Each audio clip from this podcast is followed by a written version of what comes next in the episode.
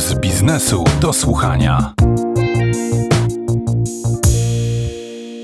Sebastian Mikosz nie wspomina dobrze pracy w kenijskich liniach lotniczych, ale jest Polak, który działa w Afryce i to mimo trudnych przejść, bo przez nieuczciwego partnera trafił na listę Interpolu. To Marek Zmysłowski, który o trudnych czasach napisał super książkę Goniąc czarne jednorożce, a teraz jest inwestorem m.in. w Sunroof, firmie zajmującej się fotowoltaiką. Zapytałam go, z czego może wynikać niechęć niektórych osób do Afryki.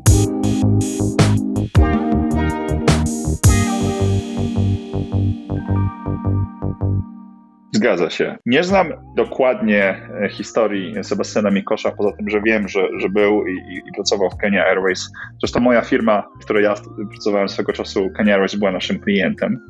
I du dużą rolę tutaj na pewno odgrywa otoczenie ludzi, z którymi współpracujemy. Natomiast bez dwóch zdań, kultura korporacyjna w takich krajach jak Kenia czy Nigeria, czy Afryka subsaharyjska, sposób robienia biznesu, sposób zarządzania ludźmi jest bardzo różny od tego typowo europejskiego, czy nawet polskiego, bo przecież polski też taki europejski typowo nie jest. Albo jesteśmy w stanie się dostosować i znajdziemy gdzieś tam tą ciężko definiowaną granicę pomiędzy tym, co należy zmienić, a do czego trzeba się dostosować, bo inaczej się sfrustrujemy. Ja tylko mogę dodać, że w Nigerii, pracując dla dużej korporacji Rocket Internet, takiego funduszu inwestycyjnego łamanym przez akceleratora biznesów, po sześciu miesiącach pracy dla tej firmy w Nigerii byłem już osobą z Europy najstarszą stażem w tym rynku. Także no z jednej strony to mówi być może o, o tym, że rekrutacja nie zawsze była najlepiej robiona, a z drugiej jednak o pewnej skali trudności dostosowania się do, do warunków biznesowo-życiowych. Co jest takiego w Nigerii i tych krajach afrykańskich, które Pan poznał, takiego niesamowitego i trudnego? Co by Pan ocenił, że Pana zaskoczyło nieprzyjemnie, a co było może dobrego? Jeśli miałbym jakoś to priorytetyzować, to bez wątpienia najbardziej bolesne, najbardziej irytujące, frustrujące, największym problemem była zawsze dla mnie i też dla innych kolegów z Europy kwestia szybkości dziania się rzeczy jeśli mam to generalizować. Szybkości wdrożenia projektów, szybkości podejmowania decyzji, szybkości wszelakich procesów, które są przede wszystkim ciężkie do zaplanowania i mają też to do siebie, że odbywają się w sposób bardzo nielinearny.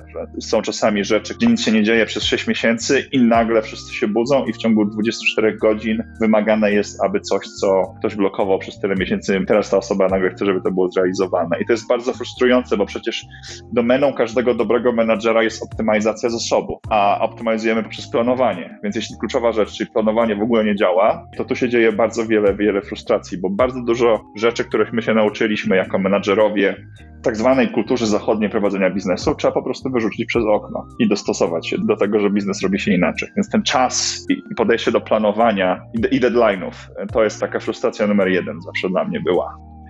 Na pewno takie mocno zauważalne była dla mnie mocna hierarchizacja. Pracownicy niższego szczebla bardzo rzadko pozwalali sobie na to, żeby challenge'ować, skomentować, skrytykować decyzje z góry. Chociaż może to też się zdarza w Polsce, wejdę głębiej.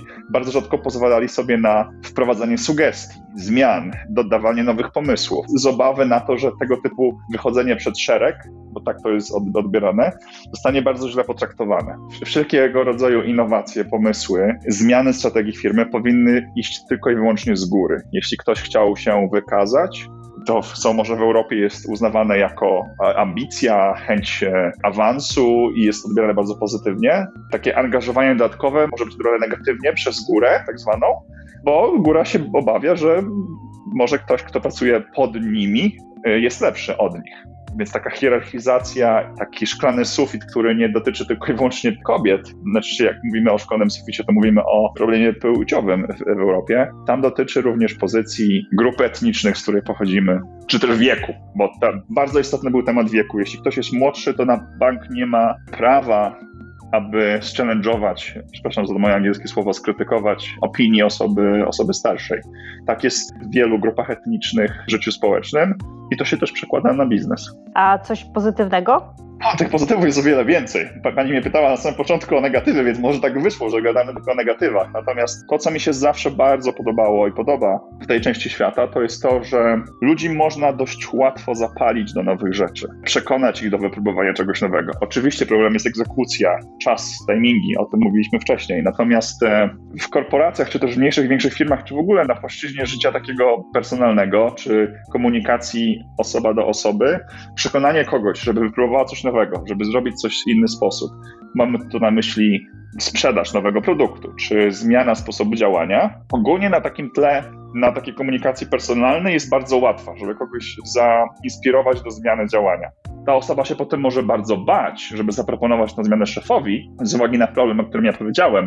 Natomiast tak personalnie to są zawsze dla mnie osoby, mówię o Afryce subsaharyjskiej, bardzo pełne energii, chętne próbowania nowych rzeczy, bardzo ambitne, Czasami ta ambicja się może przejawia w zły sposób, w postaci cwaniactwa czy chęci zarobienia w nie do końca etyczny sposób i tak dalej.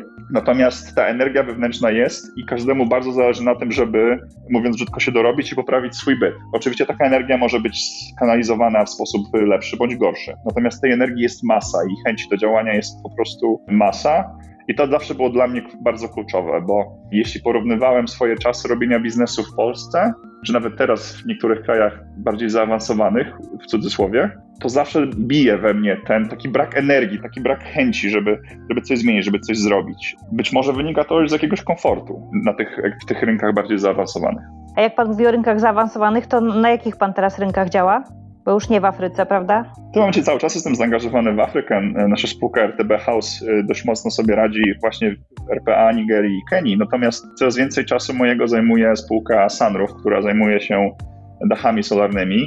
I tutaj Afryka wydaje się na pierwszy rzut oka oczywista, no bo wszyscy potrzebują prądu i dużo jest słońca w Afryce, ale rynek mówi co innego. Najbardziej tutaj chłonnymi rynkami na to rozwiązanie są Stany, Niemcy, Szwecja, czy na przykład Polska, czyli rynki bardziej zaawansowane, gdzie ludzi stać, żeby przejść na, na energię solarną i, i zależy im też na aspektach ekologicznych. Więc mam teraz takie ciekawe porównanie, że po prawie że 10 latach pracy w Afryce Subsaharyjskiej wracam do regionów, z których niejako się wywodzę i widzę dużą zmianę generacyjną też, na przykład w rodzaju ludzi, z którymi których się rekrutuje, czy z którymi się pracuje. Widać tą zmianę generacyjną i tych milenialsów, że jest o tego pracownika trudniej. Pracownik jest o wiele bardziej, tak staram się znaleźć odpowiednie słowo, żeby nie użyć słowa pejoratywnego, ale zna swoją wartość, ma swoje wymagania i tak dalej, i tak dalej. A jakieś inne poza polskim rynkiem mógłby Pan właśnie opisać jakieś charakterystyczne cechy kultury korporacyjnej, robienia biznesu w innych krajach niż Polska? Jak wyglądają takie inne, nieznane Polakom rynki? To może o Hiszpanii, bo to był dla mnie też bardzo ciekawy epizod, kiedy miałem przyjemność pracy w firmie Glovo, która też w Polsce sobie dobrze radzi, bo przecież przejęła Portal, weszła do Polski. Glovo było wtedy w takim bardzo ciekawym etapie agresywnego wzrostu. Pamiętam, że dołączyłem do firmy, która miała już ponad 500 osób, a jak tam wszedłem, to czułem cały czas taką energię, która jest typowa dla startupów, w których pracuje tych osób jeszcze kilkanaście. To było bardzo wiele bardzo młodych ludzi i to było dla mnie takie pierwsze zdarzenie z taką mieszanką, nazwijmy to typowo takiej niemieckiej, bo u nas w Polsce często się tak kojarzy, że Ordnung muss sein, takiego, Ordnung muss sein, takiego niemieckiego porządnego podejścia do robienia biznesu, takiego pełnego liczb i zaangażowania, ale z takim południowoeuropejskim luzem, czyli hiszpańskim, że robimy też siestę, że jesteśmy dla siebie uprzejmi, że się śmiejemy. I to było takie dla mnie wtedy bardzo odświeżające. I pamiętam, że nawet sobie powiedziałem, że nam w polskich korporacjach, w polskich przedsiębiorstwach czasami tego takiego luzu brakuje, którego widziałem gdzieś tam trochę liznałem przy RPA, czy, czy przede wszystkim w Hiszpanii, bo w Nigerii czy w Kenii tego nie widziałem z uwagi na tą hierarchizację i, i mocne ograniczenia co do różnic wiekowych. A propos tego, na co sobie możemy pozwolić, na co nie przy osobach starszych. A w Hiszpanii było to takie fajne, takie połączenie najlepszego, co mogą te dwa światy przekazać. Czyli energia, opty- energia luz, ale też optymalizacja i takie zarządzanie biznesu przez liczby, żeby on był zdrowy i dobrze działał. To były bardzo ciekawe historie. Naszym gościem był pan Marek Zmysłowski, współzałożyciel Sunroof, przedsiębiorca i inwestor. Bardzo dziękuję za zaproszenie.